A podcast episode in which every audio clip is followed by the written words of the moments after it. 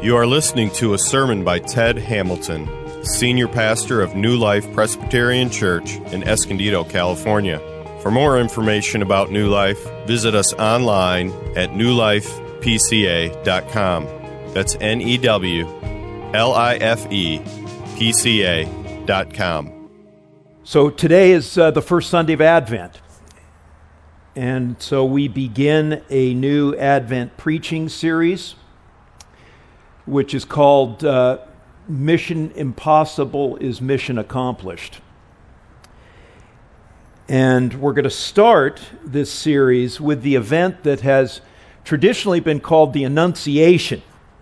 And that's referring to uh, the announcement uh, by the angel Gabriel to Mary that she is going to bear a son who is going to be the Son of God. This event is uh, recorded in Luke's Gospel, Luke chapter 1, verses 26 to 38. If you don't have a Bible, the text is printed for you in the worship folder, and you can follow the reading there. Luke chapter 1, verses 26 to 38. Please give attention to God's word. In the sixth month, the angel Gabriel was sent from God to a city of Galilee named Nazareth, to a virgin betrothed to a man whose name was Joseph of the house of David. And the virgin's name was Mary. And he came to her and said, Greetings, O favored one, the Lord is with you. But she was greatly troubled at the saying and tried to discern what sort of greeting this might be. And the angel said to her, Do not be afraid, Mary, for you have found favor with God. And behold, you will conceive in your womb and, and bear a son, and you shall call his name Jesus. He will be great and will be, will be called the Son of the Most High. And the Lord God will give to him the throne of his father David, and he will reign over the house of Jacob forever and of his kingdom there will be no end. And Mary said to the angel, How will this be, since I am a virgin? And the angel answered her, The Holy Spirit will come upon you, the power of the Most High will overshadow you. Therefore, the child to be born will be called Holy, the Son of God. And behold, your relative Elizabeth, in her old age, has also conceived a son. And this is the sixth month with her who was called barren. For nothing will be impossible with God. And Mary said, Behold, I am the servant of the Lord. Let it be to me according to your word. And the angel departed from her. This is God's word to us today, his perfect, infallible, and inerrant word. Let's pray.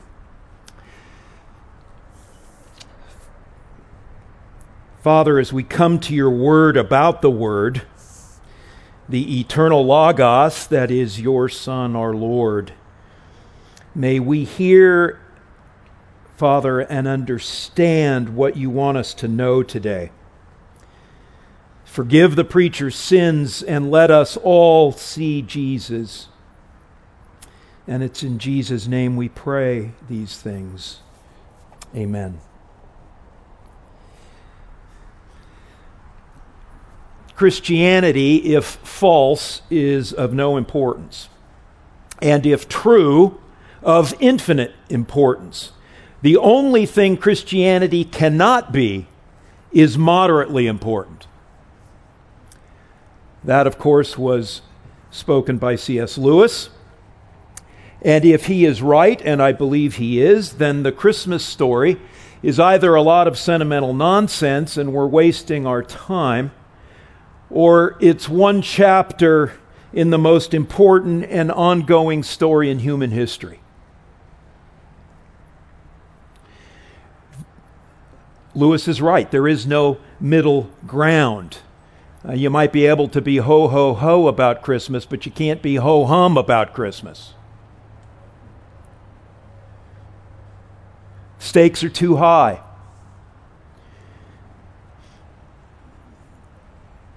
Jesus revealed those stakes when he entered Jerusalem as an adult a week before he was uh, to be executed.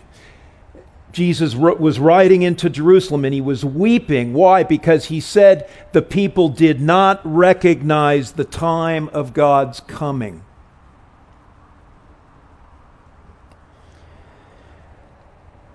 So the question really is to you and me do, do you see the Christmas story as the time of God's coming, or do you dismiss it uh, as a feel good myth? And how you answer that question is going to have real consequences. So let's dig into the Annunciation this morning, what I've called the real inauguration, meaning it is infinitely more important than the inauguration that's going to happen in our country in January. Now, we could, we could mine this event all day. I mean, there, there is a lot here, but let's just focus on, on three big realities, and, and here, here they are. First, Christmas has a context. Okay? Christmas has a context. Second, Christmas shows us that God does his best work on the margins. And then, third, Christmas confronts you with a choice.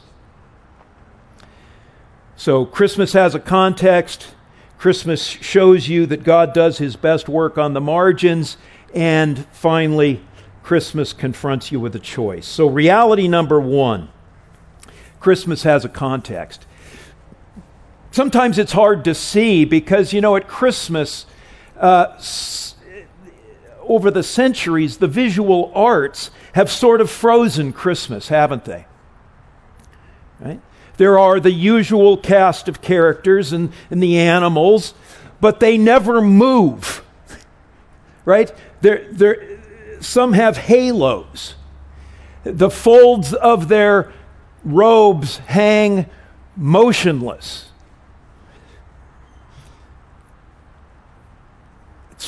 They're two dimensional.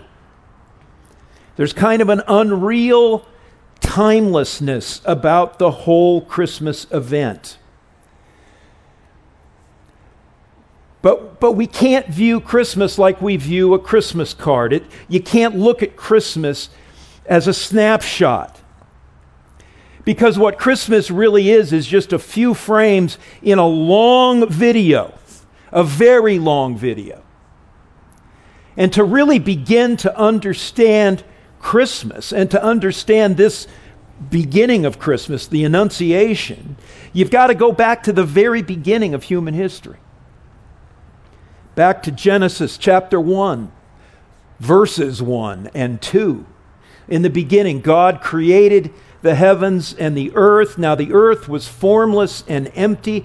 Darkness was over the face of the deep, and the Spirit of God was hovering over the waters. And as the Holy Spirit hovered over that void, creation sprang into existence, right? Everything we know as our home sprang into existence as the Holy Spirit hovered over the waters and God spoke. But it wasn't long before human beings defaced it, wrecked it, right, by disobedience and rebellion, and very quickly Genesis turns into a sad story of the descent of the human race from blessedness to frustration to evil, to estrangement from God, to estrangement from each other, and to death itself. I mean, death itself became part of what it is to live on earth. But even as far back as that initial human rebellion against the Creator, God promised in Genesis chapter 3, verse 15, that one day God would cause a descendant of the woman, Eve, to be born and rise up and crush the serpent, the great enemy of God, restoring God's creation to its intended goodness. Now that promise made all the way back in Genesis 3:15 would be, be repeated again and again in various forms throughout the centuries. Starting with the, the, the most ancient forefathers of our faith, Abraham, Isaac, and Jacob, who's mentioned here in our text in verse 33. Years after Jacob, King David of Israel would receive the promise. And, and, and the promise to David was that one day a descendant of his would sit on the throne and would reign forever. Now, that Davidic promise ought to sound familiar because that's the promise Gabriel was talking about to Mary. There at verses 32 and 33. He's, he's recalling that promise to David. Now, at the Annunciation, right here, it's a thousand years since that, since that promise was made to David. It's 600 years since there had been, uh, there'd been a descendant of David on any throne. And now what's, ha- what's, what's happening? The Spirit of God is once again hovering over, overshadowing another emptiness, another void. This time, not the earth, but the womb of a virgin.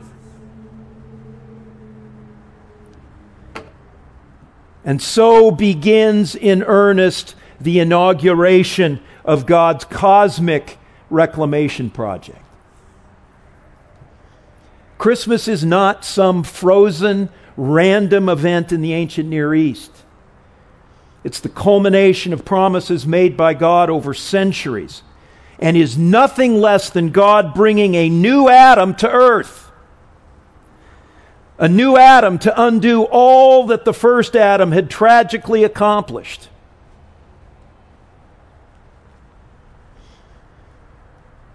The Spirit, the Holy Spirit of the Father, mysteriously implants the uncreated Son in the womb of a virgin to be born the second and final Adam. The one who would grow up to live the life Adam should have lived, to live the life you and I should have lived, and to die the death that you and I should die. Jesus perfectly obeyed God for us and undid our death sentence by dying himself for us and thus taking its threat away from us forever.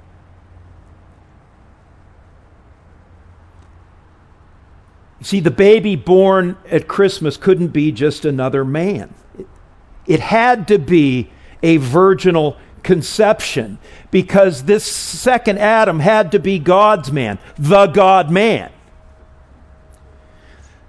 The last Adam who had the power, the ability, and the infinity to truly set all things right again.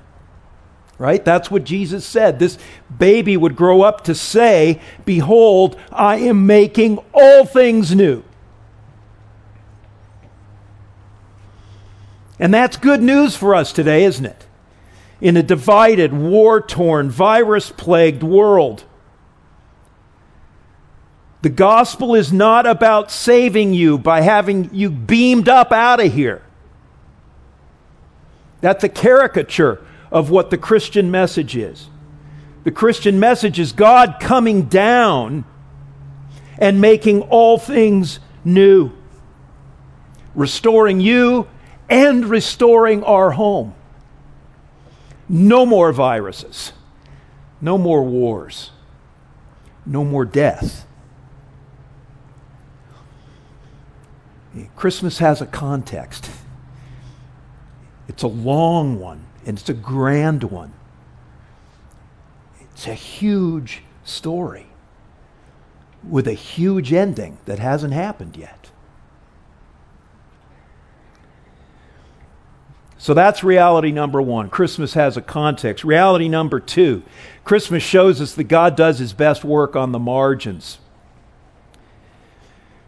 You know, Mary was a village girl, young, uneducated, almost certainly illiterate, engaged to a village carpenter. We know zero about her family. We do know that she lived in a town that, was ne- that is never mentioned in the Old Testament. A town that was the butt of jokes, the kind of hick town from which nothing good could ever come. Now, you know what all this means, don't you? It means, uh, as Dorothy Sayers so aptly put it, no one is too unimportant to be the Lord's friend. No one is too unimportant to be the Lord's friend. And I hope that's a huge encouragement uh, to you this morning, to every person who's hearing this right now. In a world of where grades and resumes and accomplishments and being known and personal power and wealth are what counts, are what matters, are what makes you worth it. God says something else. God says, listen, if you're tired, broken, weak, distracted, insecure, uncertain, afraid, unaccomplished, poor, anonymous, last, lost, least, or little, And who of us isn't one or more or all of those things? Then He, God, will know you and be your friend.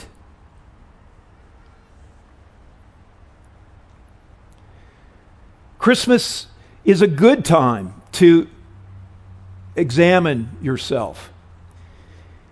And there are three wrong ways you can respond when you do that. When you, when you turn your gaze inward and look into your own heart, look into your own life, who are you really?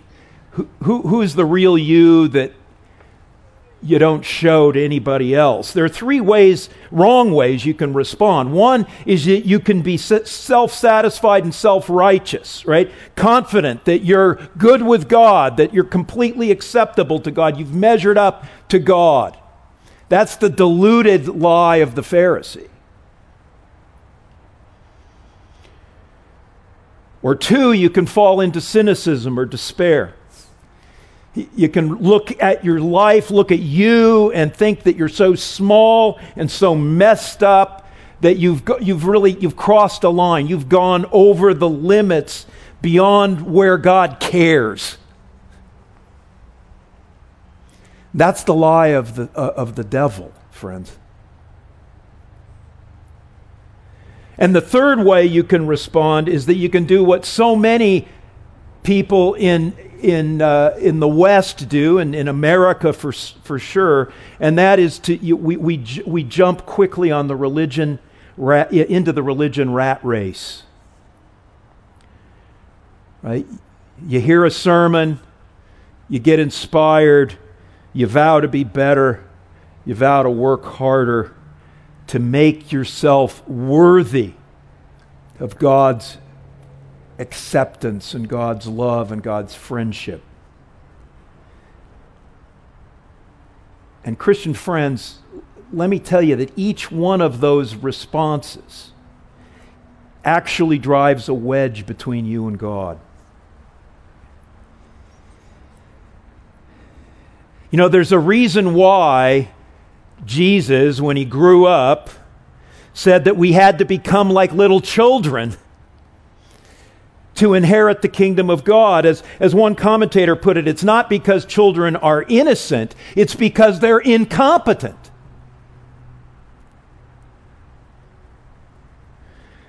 Christmas calls you to be honest with yourself. The Christian gospel says stop talking and acting like you've got it all together. Stop trying to earn what you can't earn. Admit your weaknesses, own up to your failures, and then lift your eyes off of yourself and fix them on the beauty and the love and the forgiveness and the grace and the sufficiency of Jesus. The gospel is all Jesus and it's all grace. It's not about you. When Gabriel addressed Mary here in verse 28, there's been some disagreement over the years about the translation, right? The, the, our Roman Catholic friends read it as Hail Mary, full of grace, as if there were something in Mary, right? The fullness of her grace that qualified her for this calling. That's, that's a wrong reading. Our translation says, uh, O favored one. That's actually one word in Greek. It's a passive participle, and it literally means something like one who has had grace bestowed on her.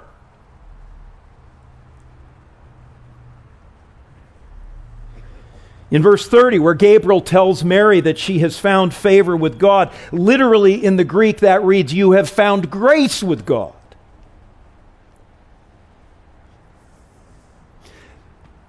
The lesson here, friends, is not be like Mary so God will love you. The lesson is you are like Mary, a nobody who God loves by grace.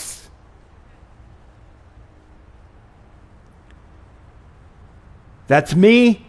That's you. Friends, you and I are by grace on the receiving end of what Brennan, Brennan Manning called the wild, relentless, passionate, uncompromising, pursuing love of God. More Christmas good news.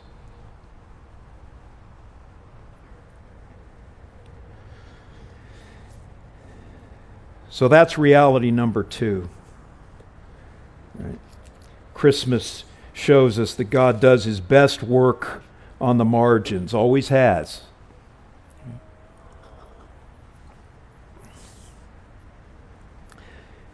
That brings us finally to reality number three. Christmas confronts you with a choice.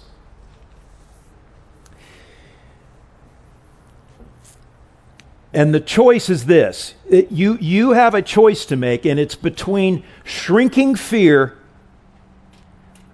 or surrendering trust?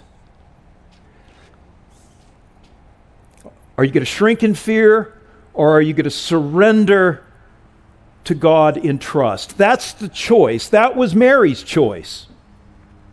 And it's your choice. When Gabriel came to Mary and uh, she was, uh, it says in verse 29, greatly troubled and we also know she was afraid. And we know she was afraid because in verse 30, Gabriel tells her not to be afraid. The universal human reaction in the presence of angels was fear, and probably even more so in Mary's case, given what, what Gabriel was telling her. I mean, think about what the Annunciation meant to Mary. Okay? And then think about what you're facing today. God isn't asking you to, you know, undergo a virgin conception. That was a once for all event, right? Uh, but but God is bringing you into circumstances where many of your challenges are, today are similar to what Mary was was was contemplating there as she was trying to f- figure out the ramifications of what Gabriel was telling her.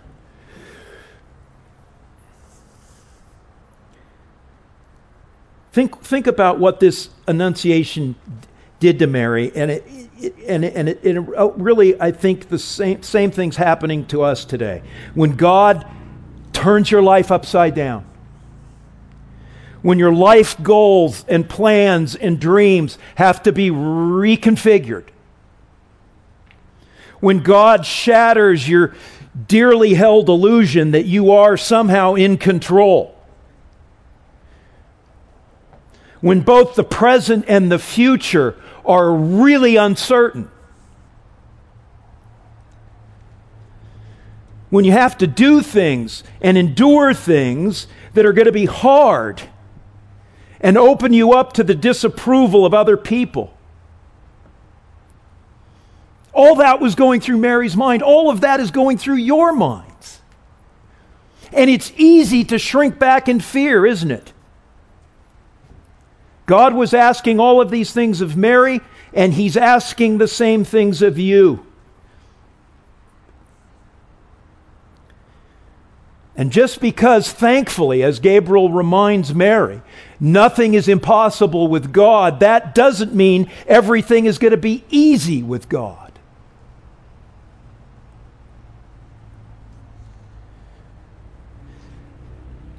Mary could have shrunk back in fear.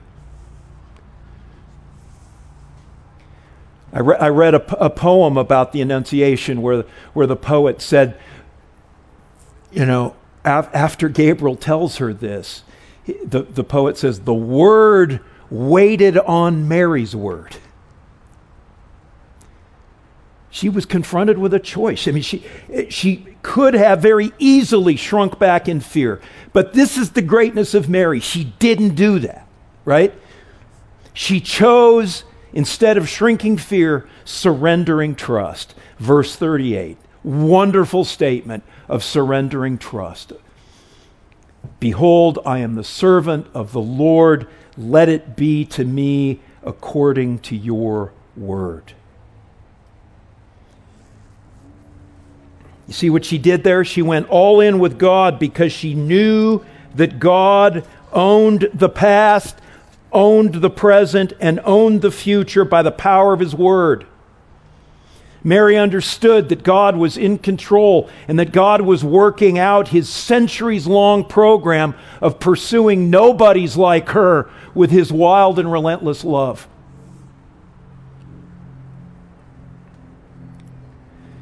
Philip Yancey, Christian author Philip Yancey, reflecting on the Annunciation, said it this way Every work of God comes with two edges great joy and great pain. And in Mary's matter of fact response, she embraced both. Mary was the first human being to accept Jesus on his terms, regardless of the personal cost. And in doing that, the Holy Spirit overshadowed Mary hovered over her and filled her, as the poet Scott Cairns described her in his poem about the Annunciation. She burns, but she is not consumed. Comparing Mary to the burning bush that confronted Moses that we talked about just a couple of weeks ago. Christian friends, Today, you have the same choice. As we face a pandemic, an uncertain political future, we face the prospect of continuing prospect of international terrorism. How are you going to respond? Right? Shrinking fear or surrendering trust? Be the burning bush. Surrender in trust to the God who came for you at Christmas. If you do, you'll burn, but you will not be consumed. Will you know pain? Yes. Hardship? Yes. Difficulty? Yes. Great joy? Yes. Eternal life? Yes.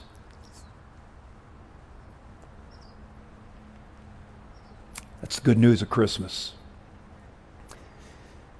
This is the real inauguration. Let's pray. Father, thank you for coming to earth. Thank you for that wild and relentless pursuing love that brought Jesus to us, the second Adam. God, we're a people that are, you know, fearful, uncertain, many ways, so many ways, we're like Mary. Help us not to shrink back in fear, but to look to the future in surrendering trust to you. Thank you for the sufficiency of what Jesus accomplished. Thank you that there's nothing we can do that would cause you to love us or accept us more than you already do because of what Jesus has done. Help us to remember, Father, that it isn't about us, that it's about Jesus and it's about your grace. We pray all of these things in the name of Jesus. Asking you, Lord, in this Advent season to help us to reflect on who you are and what you've done. And in doing so, Father, change us, transform us. In Jesus' name, amen. You've been listening to Ted Hamilton, Senior Pastor of New Life Presbyterian Church, Escondido. Please visit us in Escondido, California, or online at newlifepca.com. New Life Presbyterian Church Escondido reserves all copyrights as applicable by law. Thank you for listening.